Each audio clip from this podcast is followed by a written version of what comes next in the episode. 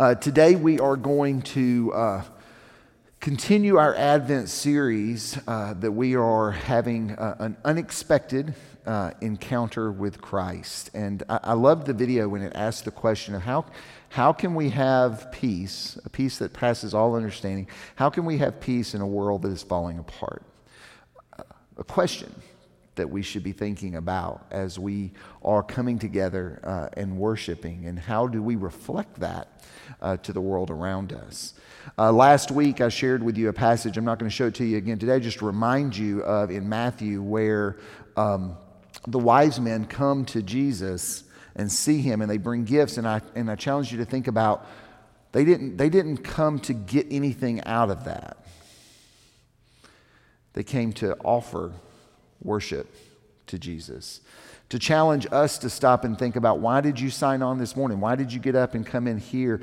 Are, are you expecting something, looking for God to do something?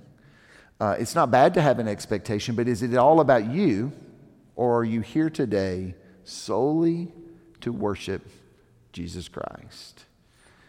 And what I said to you last week was that one way to worship we can look at that from Scripture as the lifting of hands. And I know that that made some of you uncomfortable. In fact, we talked about it at our Wednesday Bible study, and some of you that are in that that made that comment, you're like, that, that kind of made me uncomfortable. I, that, I didn't feel spiritual at all uh, as I lifted my hands. Uh, and, and my point back to them, and I would say this to you, is the point is not, this is not the only way to worship, but it is one way to worship and that we need to be free, uh, liberating, we talked about this morning, with liberating to be able to worship God. And so we're looking at different ways to experience worship, to offer worship. And so today we're going to look at a different way, a different posture of worship. And some of us, we're all different places. Some of you entered in this morning or you joined on this morning, and you are in a, uh, a spot where everything's going good.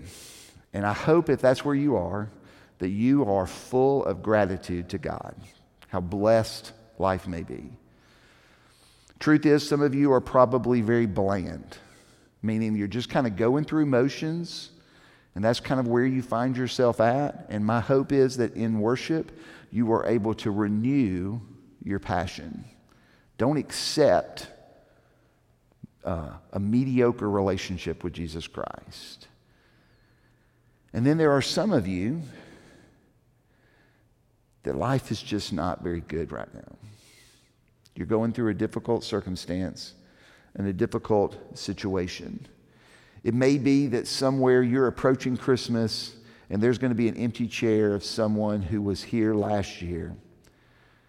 And we sometimes think grief only occurs in a one year increment, but maybe it was somebody that was here five years ago or 10 years ago. And you got to deal with the pain of Christmas. We don't think about that. Maybe you lost your job. Maybe you don't have the money. Maybe you're looking at Christmas and going, you know what? This is not going to look anything like what it has looked like in the past. And I would say to you that as we think about different postures of worship, um, today may speak to the latter group a little more than the others. Scripture tells us that God comes to the brokenhearted, that He draws near to those who need Him. And so I want us to think about that when we're thinking about worship today. If you've got your Bibles, and I'm encouraging you to bring your Bibles to church, we don't have the Pew Bibles anymore that are in front of you, so bring your Bibles with you for those of you who are home. If you want to open up to the Psalms, and we're going to start looking at Psalm 142. And you can just kind of keep your Bible open into the Psalms. We're going to kind of look at quite a few of them this morning. But I want to read to you Psalm 142. This is again David at a very low point in his life. And I'm going to read the first two verses and then I will jump to verse 5. Verses 1 through 2 says this I cry out loud for help from the Lord. I beg out loud for mercy from the Lord. I pour out my concerns before God. I announce my distress to Him. And then in verse 5, I cry to you, Lord, for help. You are my refuge, I say. You are all I have in the land of the living. Now, I want you to notice this. David is not saying, okay, God, you're wonderful. He's saying, okay, God, my life is difficult. And I cry out to you. And in that moment of crying out to you, I see you. He says of him, very important, I see you as refuge. God, you are my refuge. You are all I have in the land of the living. That may be where some of us find ourselves this morning. This phrase, refuge, he uses in other places of Scripture. So if you've got the Psalms, flip back to Psalm 62. Psalm 62, verse 8 says, All you people, trust in him at all times, pour out your hearts before him. God is our refuge. Selah. Now, in all of the Levitical, in, in all of the, the Levitical cities, there were six of them that were considered cities of refuge. And so if you accidentally killed someone and then your life became in danger, you could go to one of those cities and you could be, it could be a place of refuge for you, a, a place of safety. I don't know about you, but I, I know that children, at least, often have a safe place or a safe thing. Uh, pacifiers for, for little babies become a safe space, or maybe it is uh, a blanket, uh, a stuffed animal. Uh, I had, growing up, I had a stuffed bulldog. I know, I'm a bulldog all the way through, but uh, I had a stuffed bulldog named Pluto. And Pluto was my safety. Um, my parents tell the story. I don't remember. My parents tell the story when I was very little and a bad storm came. I came in and told them that I was scared and that Pluto was scared too, and that we needed to kind of be together. And we still have Pluto. Uh, Pluto is, is probably a pretty ugly old dog at this point in time, but we still have him. Uh, Lydia takes care of him for me. So, uh, but, but, but that was my safety net, my safety measure. Um, all of us probably have some place, thing, someone uh, that becomes a safe space for us, right? Both of my kids, and I hope I don't say this as an embarrassing thing, both of my kids um, were kind of scared of thunder and lightning. It's a common experience. Many of you may still be that way. Um, but they were, they were scared of thunder and lightning, and they would come to me if it began to be a bad storm, and they would come and they would want me to keep them safe. Now, Lydia's old enough for me to say this now. I can't do anything about thunder and lightning. Uh, I, I, can't uh, protect you from the, the dangers of lightning. I can't do any of that. But somehow in their mind, that was safety for them. God is our refuge, God is this space of safety for us. He is our safe place. And, and uh, last week, I kind of shared with you about my children reaching out as toddlers. Today, I want to talk about Latham as an adult. Um, Latham is grown, he's married, he lives in his own house and, and, and with his wife. And, and, but I love it when he calls me for help. I love it when he calls and says, I just need to ask you a question. I think about, I'm kind of in a weird space in life. I think about, you grow up, most of us, we grow up and we want to make our parents proud, right? And had I known now what I, I mean, had I known then what I know now, really, all my parents wanted was for me to call them on occasion and need them. I love it when my kids still need me.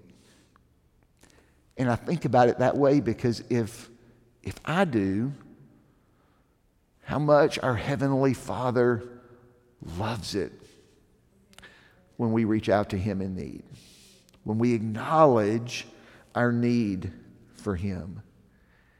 And I believe that that is part of worship.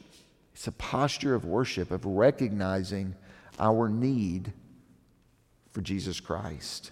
And so, what I want to encourage you today is to think about how do you pour out your heart to God? How do you, how do you tell Him what is at the very heart and depth of your soul. And what I want to give you is a couple of points because at the end of the service, we're going to celebrate communion, and I'm hopeful that that is a moment for all of us that we experience the grace of God. Maybe a couple of things to do as you cry out to God in worship this morning. One is to remember the faithfulness of God. Again, if you're in the Psalms, I invite you to go to Psalm 42. We don't really know who wrote this. It is believed, scholars believe, that, this, that David wrote this again um, when his son uh, rejected him. And everybody looked around and said, Where's God now? That God has left you, David. We don't know this for sure, but let's go on that assumption that David wrote this at an extremely low point again in his life. Look at what it says in verse 3. Psalm 42, verse 3. My tears have been both my have been my food both day and night as people constantly questioned me, "Where's your God now?" Have you ever been to that space where you look at what's going on in life and you go, Where is God? You ask yourself that, or maybe someone asks that of you. Where is God? And then in verse 4, David says, But I remember these things as I bare my soul, how I made my way to the mighty one's abode, to God's own house with joyous shouts and thanksgiving songs, a huge crowd celebrating the festival.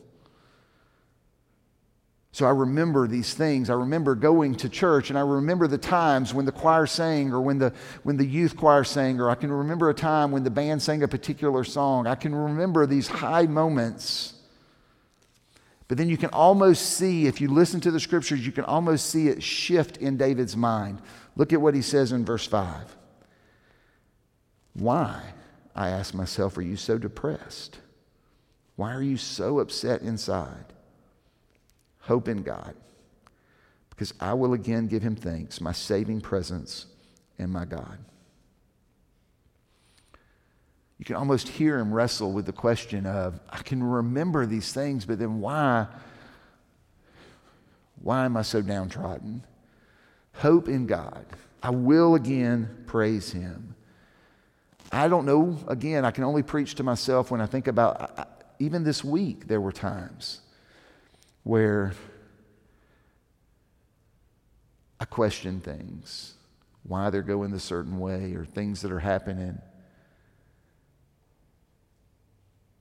But I remember the faithfulness of God. Why do I question? Put your hope in God, David says. And so you have to remember the faithfulness of God in the past. If you go into look, if you've got your Bibles, flip back to Lamentations, you see a, a story, similar story with Jeremiah. And Jeremiah has told us for about 20 verses that he is, um, he is afflicted. And it tells us that Jeremiah is crying out to God. He's giving all of his anguish to God and all of his complaints to God. And so he is crying out to God. And some people think that it is disrespectful to cry out to God. I want you to hear something. It is okay to cry out to God. It is okay to complain to God. It is okay to say, God, I don't understand. It's okay to say, I don't like the way things are going. It's okay to go, you know what? If I were to get my way, this is not what would happen. It's okay. It's not disrespectful to God. And we see that in Scripture. In verse 19 of Lamentations 3, it says this The memory of my suffering and homelessness is bitterness and poison. I can't help but remember and am depressed. I call all this to mind, therefore I will wait. In the middle of his desperate cry from the depths of his soul, he recalls the goodness and faithfulness of God. And yet I call all of this to mind so I can wait. I call all of this to mind so I can have hope. And then watch what it says in verses 22 through 23. It says, Certainly the faithful love of the Lord hasn't ended. Certainly, God's compassion isn't through. And then watch, they are renewed every morning. Great is your faithfulness. Some of you You need, in the midst of that difficult season in your life, you need to remember the faithfulness of God. You need to remember that moment in your life where God forgave you. You need to remember the weight of the sin and the burden that you felt and the moment that Jesus lifted that off of you. You need to remember that prayer that came that was the answer to the prayer that was only could be from God. You remember that time that you walked into church and you heard a message from God through me or some other preacher, and you said, That was like only for me. And that it was like you and God were the only two people in the sanctuary, and God was ministering directly to you. You need to remember the faithfulness of God as you cry out to Him. Remember and give God the glory. I've shared with y'all several times, I've talked about the fact that I, I did not, um, I grew up with a lot of just anger in my life. And there was a time in my life and a time in my, where I didn't want life to continue. That what I wanted to do was end my life. And God introduced me to Claire, who for me is She is such a person of peace. Um, she's so much better than me. Uh, she, she is certainly the better half of our relationship. But I can say that because she's not here today. Uh, but but she she was such a blessing because it, it as much as I wanted to as much as I wanted to take my own life, um, her presence was a gift. And so I always remember that faithfulness of God that He led somebody into my life. Because had He not, I wouldn't be here. Remember the faithfulness of God in your past. Cry out to Him, complain, argue, whatever you want to do, but as you do it, remember the faithfulness of God remember the faithfulness that God has been with you. Because yet, as I call this to mind, the scripture says, I have hope. I call this to mind and I will wait. Look back at the faithfulness of God. Because here's what I've learned some of those seasons that I hated, some of those times that I went through something that I did not want to go through, God used them.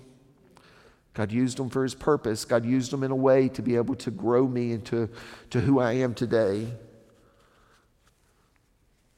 Remember the faithfulness to God. Cry out to him. And then the second thing I would simply say is trust God with your future. I loved it. I, love when I have a sermon written and then Al comes up and prays something, and I'm like, he just preached my whole. I mean, he, he did it in one minute or one second, where he says, God is you know God of the past and God of the present, and God of the future, and I'm like, remember that. Rem- trust God with your future. I want to I want to read you another psalm this morning, and I'm not going to put it on the screen because I want everybody to just listen to the raw emotion of it. So whether you're at home, it may feel awkward to do. I just want you to close your eyes, and I want you to hear the sincerity of the author of this psalm. Lord, hear my prayer. Lord, let my cry reach you. Don't hide your face from me in my time of trouble. Listen to me. Answer me quickly as I cry out. Because my days disappear like smoke, my bones are burned up as if in an oven. My heart is smashed like dried up grass. I even forget to eat my food because of my intense groans. My bones are protruding from my, screen, my skin. I'm like a wild owl, some screech owl in the desert. I lie awake all night. I'm all alone like a bird on a roof all day long. My enemies make fun of me. Do you hear the emotion of where that person is? I can't eat. I lie awake. Everybody's mocking me, everybody's making fun of me. That psalm keeps going. And in just a second, I want to read to you five words that can change your life. And I don't say that often. You want a life verse? I'm going to invite you to memorize this life verse Psalm 102, verse 12. But you, Lord, rule forever. I want you to hear that. Think about the emotion. Everything is going wrong. Everybody is making fun of me. Nothing is going right. I can't sleep. I can't eat. But you, Lord, rule forever. I don't have to like what's going on right now, but you, God, rule forever. I may not have the abilities, but you, Lord, are powerful. I may feel alone, God, but you, Lord, are present. I may not be able to accomplish this on my own, but you, Lord, are able to do this. Remember this as you think about your future. Some of you may be getting ready to have a but you, Lord moment in your life. You cry out, you pour your heart out, you complain, you show your anguish. I don't understand, but you keep crying, and here's the beauty. If you've ever been in that moment, you keep pushing forward, and you will begin to praise. You push forward, and you have a but you, Lord moment, and you are beginning to be able to truly worship. Because you realize as you push forward, God's still in charge. God is still on the throne. God is still at the right hand of God the Father Almighty. God still has a plan and God still has a purpose. And so, as you push forward and give God your future, folks, that is worship. Amen? Let's pray. Almighty God, we give you praise for today and every day that you give us. And Lord, I pray for each and every person who may find themselves today at a desperate place.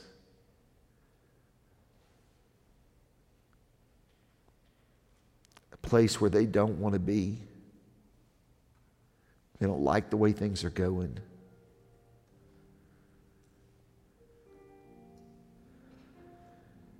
May we remember your faithfulness.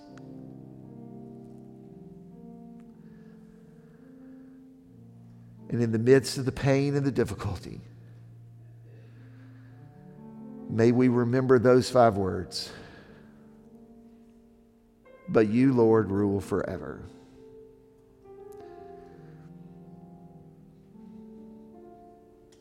You are sovereign.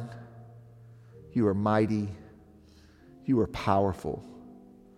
You are present. You are grace. You are love. You are mercy. May somewhere along the way our pleads turn into praise.